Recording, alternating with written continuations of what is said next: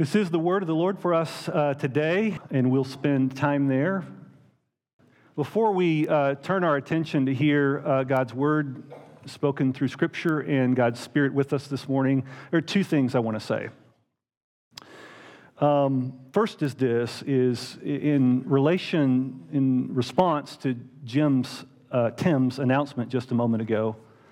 I want you to know that um, I'm humbled. It's a privilege to be asked to share this journey with you. I mean, in general, it's been a privilege. Um, it's been what now, Art? Um, maybe six, getting close to nine months uh, that I've been blessed. We have been blessed to worship with you um, and come to love this church. Um, I've been blessed to share the gift of preaching um, which I don't take those gifts, those blessings lightly, and I'm, grateful. And so to be asked to be a guide in this journey with you is humbling, and it's a privilege, and I'm thankful.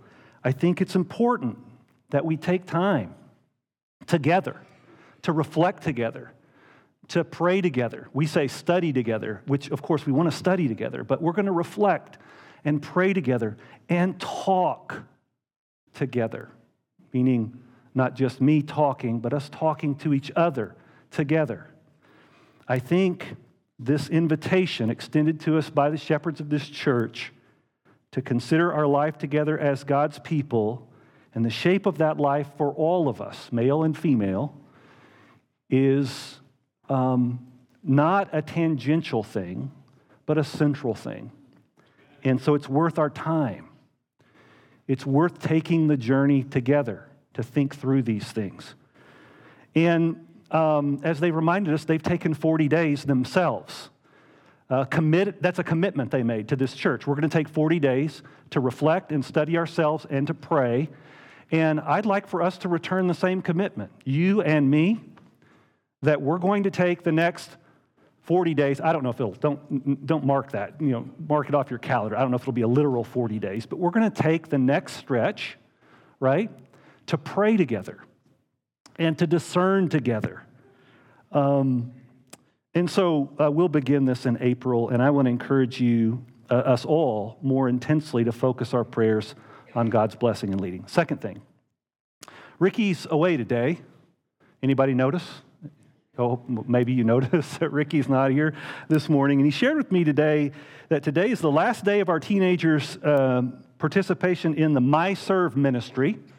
He's uh, reminded us of that previously, the My Serve ministry. 23 of our high school students have served in countless ways, and uh, as they seek to embrace the call of Jesus, which is, I've come. Um, not just to be served, but to serve, right? That this is the Jesus way, that we offer our lives for the sake of each other. We serve each other, and learning that practice and that discipline forms them and forms all of us. And so I want us to, uh, if you are a teen here, who has served in my serve ministry in any way, I want you to stand up and I want everyone to affirm them, God's work in them. So stand if you're around.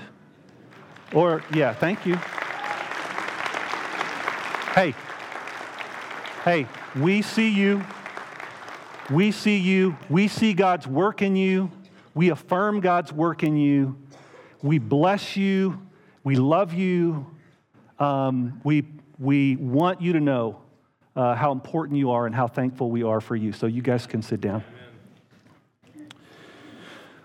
Uh, so I'm not sure. I'm looking at the booth. We're going to do a little talk back here if we're going to play the sermon bumper if that's not going to play for us with audio. Just give me a thumbs up or thumbs down on that. We'll see. We'll take a minute to center ourselves as we enter the sermon. There we go. We're going to view this without audio, and that's okay. You recognize these words. Amen. We're not only going to see them on the screen, but we're going to say them together because it's a prayer that Jesus said to pray. Say these words. And so if you'll join me now Our Father in heaven, hallowed be your name. Your kingdom come, your will be done on earth as it is in heaven. Give us today our daily bread. Forgive us our sins as we forgive those who sin against us. Lead us not into temptation, but deliver us from evil. For the kingdom, the power, and the glory are yours, now and forever. Amen. Amen. You may have noticed that the title of this series of sermons, these weeks that we've shared together, stretching into now months that we've shared together in this series of sermons, this series that has created the space for us to hear these words, to spend some time understanding the significance of them, to embrace them again, to allow them to form and shape how we think and what our hearts desire, that reorient us and transform us, that we come back to over and over again. The title of this series of sermons was, is not, was not, the Lord's Prayer. Or I think an equally good sermon title might have been Teach Us to Pray, right? But instead, the title of this series of sermons is House of Prayer. House of Prayer. We've turned our hearts towards this gift that Jesus has given us to form our hearts and minds in a house of prayer. Because the prayer is a response to the disciples' request, you'll remember, when they came to Jesus, having observed that John's disciples asked him to teach them to prayer. They came to Jesus and said, Lord, teach us to pray. Not in individual tutorials, right, which would be one way to go at it, but teach us. The pronoun is plural.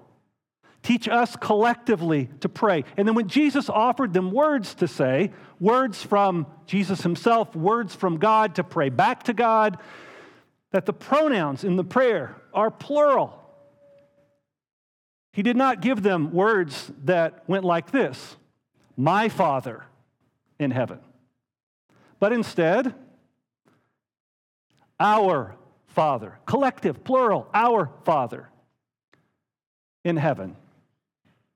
And when he taught them to say, um, be completely dependent upon God's provision, he did not uh, uh, give them a phrase like, Give me this day my daily bread, right? But give us this day our daily bread. The prayer that we're gifted is for the whole people of God, for the community. It's not for individuals, it's for us collectively. Now, we may say the prayer individually. You may take time. I don't know. There may be different uh, uh, disciplines across uh, this gathering of people who maybe you wake up every morning and you say these words. And I think that's fine. Did you notice that when you say them, you're still saying them in the plural? You're connected in the saying of this prayer to each other, to the whole fellowship of God's people. It is our common prayer, and maybe that's why I think the centerpiece of our life together, our assemblies together, our worship together as God's people, more than anything else we might think of our gatherings as a house of prayer. This was not planned, but I'm telling you, we began this morning with one who came to lead us in prayer, called to worship, and we said three prayers. And James came and he led us in this beautiful prayer for the people we know and love and care about. And Raymond and the praise team led us, and in those, could, did you sense this? That even in the singing of these songs, that we are offering up a prayer. And then again, we prayed, um, heard this prayer for the people of Ukraine. I'm telling you, this assembly has been uh, laced through with prayer. With prayer. I don't know how you conceive of worship and what it is, but for many people, and I would encourage us to maybe consider this notion that really the assembly together is really an opportunity for the people of God to turn their hearts more fully toward God, which means that they can be more fully open to love each other, more fully toward God, and that what we do here is the church comes to say it's prayer. This is a house of prayer. In every way, a house of prayer. And that phrase, house of prayer, is actually one that Jesus speaks when he enters Jerusalem. This passage that was read for us from uh, Mark 11, as Jesus enters Jerusalem and he stands then in the temple courts and he witnesses all of those who are gathered there buying and selling, and he overturns their tables. That's the context. He overturns their tables, and we always like this one because we finally get to see Jesus, you know, show a little, um, he's, he's a little fired up, right? And he overturns their tables there in the temple courts, and he says, In that moment, my house, my house will be called a house of prayer for all nations, but you have made it a den of robbers. A house of prayer, a den of robbers. Jesus understands that the assembly of God's people for worship is above all a house of prayer. Not only that, but Jesus isn't the first to use that phrase, that description for the life of God's people as they assemble in God's name.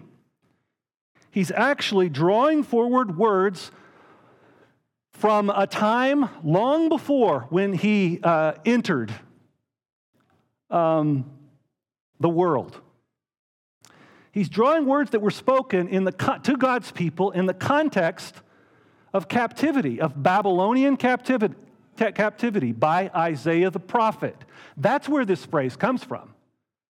In fact, if you look closely in Mark 11 at the passage that was read for us, Jesus says, Have you not heard? It is written, my house will be called a house of prayer for all nations is written where? Well, it's written back in Isaiah because Isaiah is standing in his moment, Babylonian captivity, and he takes up this phrase. Uh, these words, these scriptures from Isaiah 56, from that moment. This is what the Lord says Maintain justice and do what is right, for my salvation is close at hand, and my righteousness will soon be revealed. You get this sense back in verse 1 that, if you could slide back one slide, that, that the uh, movement of God, that the activity of God is close. In other words, the injustice, the oppression, the suffering of people, God's own people in the world under ag- exile, is going to come to an end. God's not going to let this stand. His salvation for them is close at hand. His righteousness will soon be revealed. You see that? It's. God's moving in the world. He's active and he's present and he's moving towards them. And so he says, next slide, next verse here, let no foreigner who is bound to the Lord say, The Lord will surely exclude me from his people. The Lord will surely exclude me. Let no foreigner, foreigner, having a hard time saying that word. Let no foreigner think that they're excluded. Next verse. And let no eunuch complain, I'm only a dry tree. The salvation of God is at hand. It's soon. His, he, he's moving soon. His righteousness soon to be revealed. He's acting. He's moving towards us. Look, here's the context in Babylonian captivity, um, the people of God are um, taken siege. They're captive.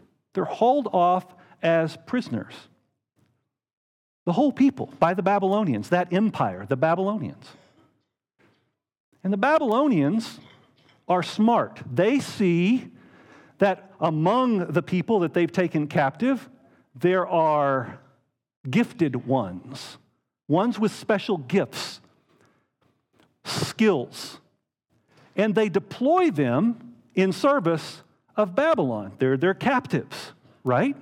They don't just lock them away, they want to leverage the human resource of the people they've taken captive, but they don't want to risk they don't want to risk that that goes poorly. So, those males in service of the empire are made eunuchs. You understand what this is, yes? They're castrated. They can no longer reproduce. They have no drive, right? That's the context in which this is spoken. And not only that, but listen, Isaiah says foreigners who are led to believe that there is no place for them in God's house, right? Belong because of God's promise to be a blessing to all nations. They're included, not excluded. That's what's happening in Isaiah 56 in the context of the Babylonian Empire. Eunuchs, the most gifted, put in service ones of the empire, cruelly subjugated, vulnerable, foreigners with no place and no belonging, cut off from God with no future and no hope. And you understand that one of the most significant and important things in ancient Middle Eastern culture is the ability, you've heard this before, I'm guessing, in Bible classes and sermons, perhaps, that what's important is that you are able to hand down your lineage from generation to generation to generation, right? That's the whole thing with Abraham and Sarah. We're old and barren. We have no future, no hope. That the act of making one a eunuch is cutting off existentially, in terms of their, the meaning of their life, any future and any hope. They're cut off from that, excluded from a future with hope. So listen to what Isaiah says these next few verses. To the eunuchs who keep my Sabbath, to them I will give within my temple and its walls a memorial and a name better than sons and daughters. I will give them an everlasting name that will endure forever. You see what's happening here? You are not cut off from a future with hope. The despair that you feel that you cannot have sons and daughters, that you cannot reproduce your lineage and therefore have a future with hope, does not mean that you are cut off from a future with hope. I will give you a memorial, a name better than sons and daughters. I will give you an everlasting name that will endure forever. You see that? And then in the next verse, and foreigners who bind themselves to the Lord to minister to him, to love the name of the Lord, and to be his servants. These I will bring to my holy mountain and give them joy in my house of prayer. They have a place. They are not excluded. They are not cut off from the salvation, from the righteousness, from the promises of God. They are included in this house of prayer. And it's these words from Isaiah, spoken in that context, that I guarantee you, as Jesus speaks them, he knows exactly where they come from. And the people who hear them in the temple courts there, those people, they know those words from Isaiah. He takes those words and he draws them forward. He looks around at what's taking place. A marketplace has grown up money changers, people selling doves. Why are they selling doves? Because they need doves for the sacrifices. A people profiting on the desire of the, the least, the most vulnerable, to be included. To be included. They've created a barrier for those who would come to the house of God and it's these least, most vulnerable ones who are left out. They are the excluded ones, they are the cut off ones, and Jesus is furious. He's furious. He overturns their tables and he drives them out. And when the dust settles, he catches his breath and he looks around at them all and says, My house my house will be called a house of prayer for all nations. You make it into a den of robbers. I want to allow those words to settle over us for a moment. My house, God says. This house, God says, will be a house of prayer for all nations. No one is cut off. No one is excluded.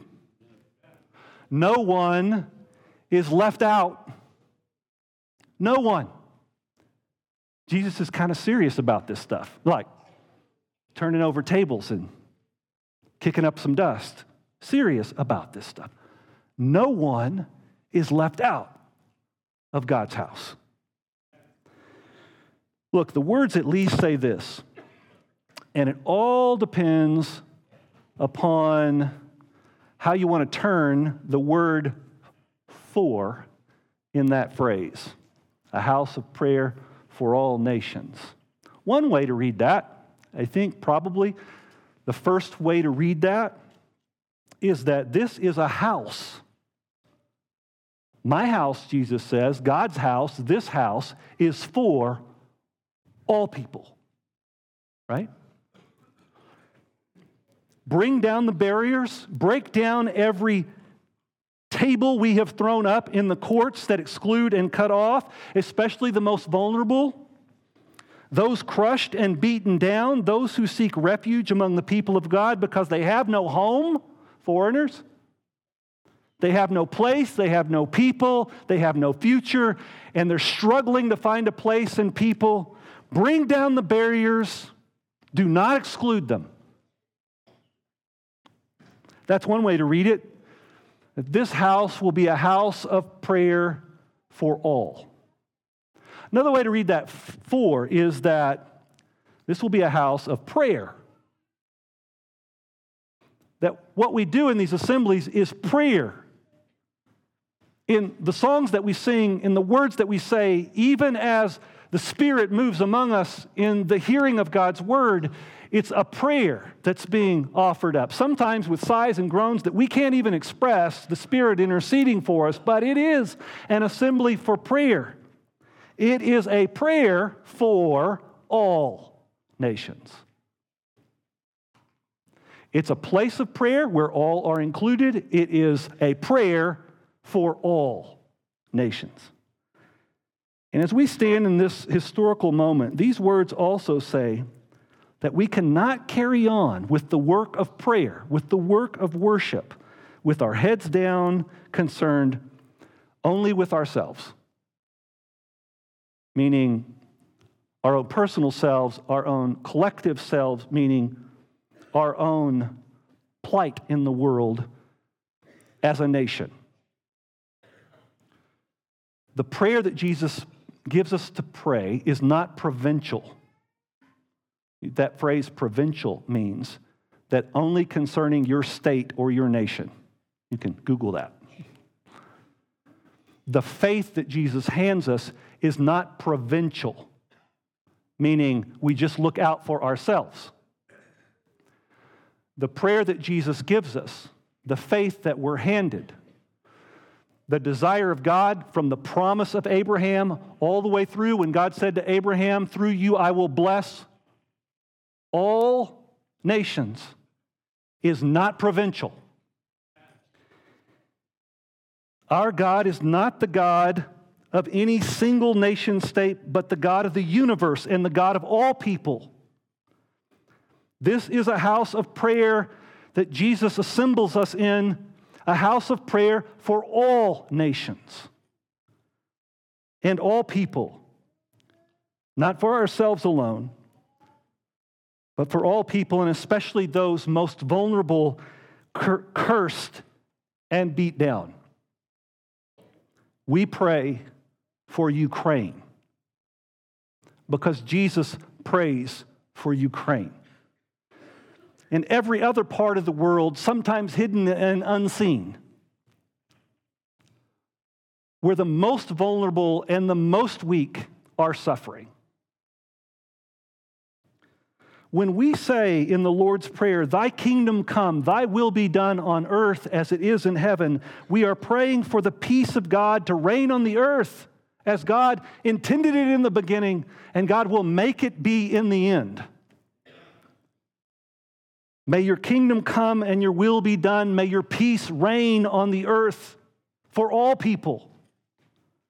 We believe that Jesus has entered into the suffering of the world that this journey we take over these next few months that will lead us to the cross and to the resurrection at Easter. That's coming in April too.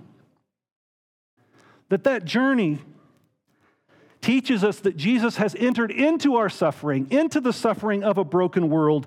And in this moment, he sits with the suffering of a broken world, and he sits with the suffering of those particularly those vulnerable and weak and suffering in Ukraine. Um, I'll share this piece from an email. Um, if you're an ACU alum, there are a few of you. You saw this email um, from Dr. Schubert.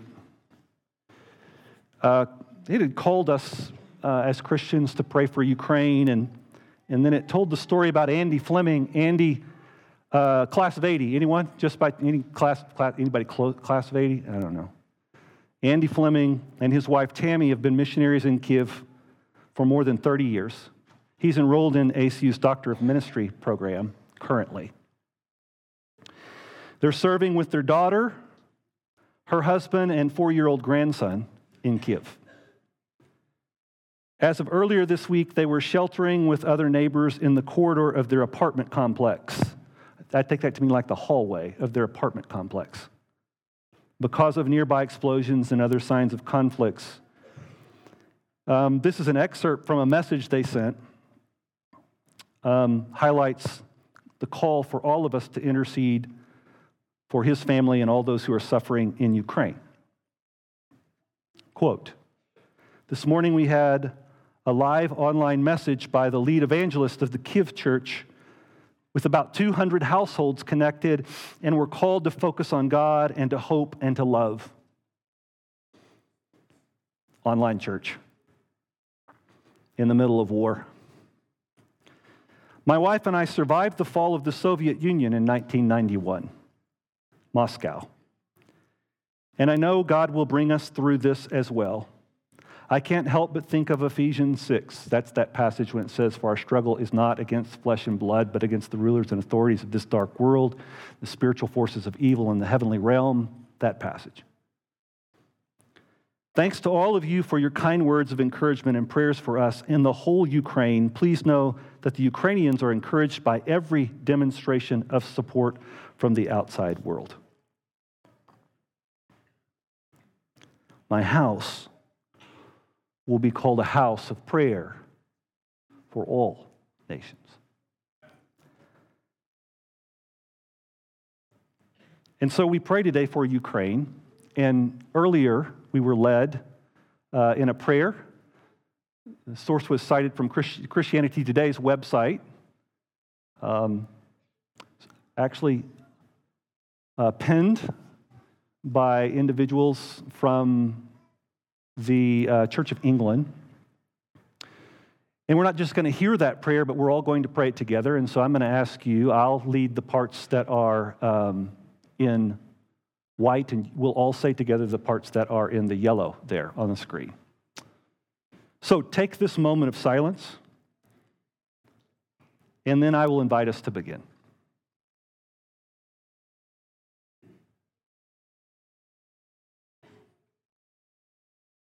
Together we say, God of peace and justice, we pray for the people of Ukraine today. We pray for peace and the laying down of weapons. We pray for all those who fear for tomorrow that your spirit of comfort would draw near to them. We pray for those with power over war or peace, for wisdom, discernment, and compassion to guide their decisions. Above all, we pray for all your precious children at risk and in fear, that you would hold and protect them. We pray in the name of Jesus, the Prince of Peace. Amen. In this house of prayer, we pray for all those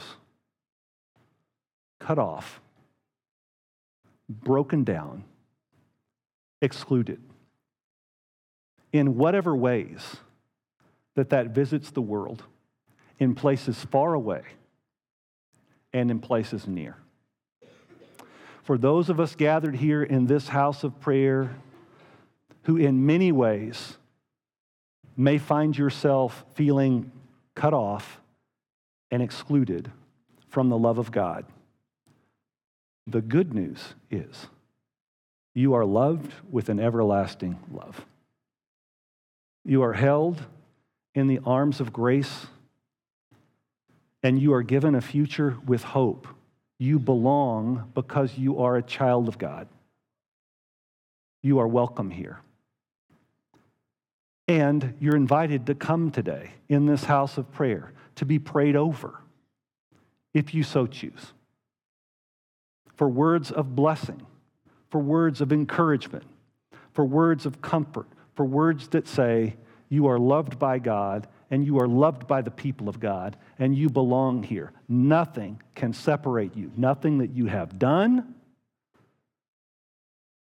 Nothing of the moment in which you stand can separate you from the love of God in Christ Jesus.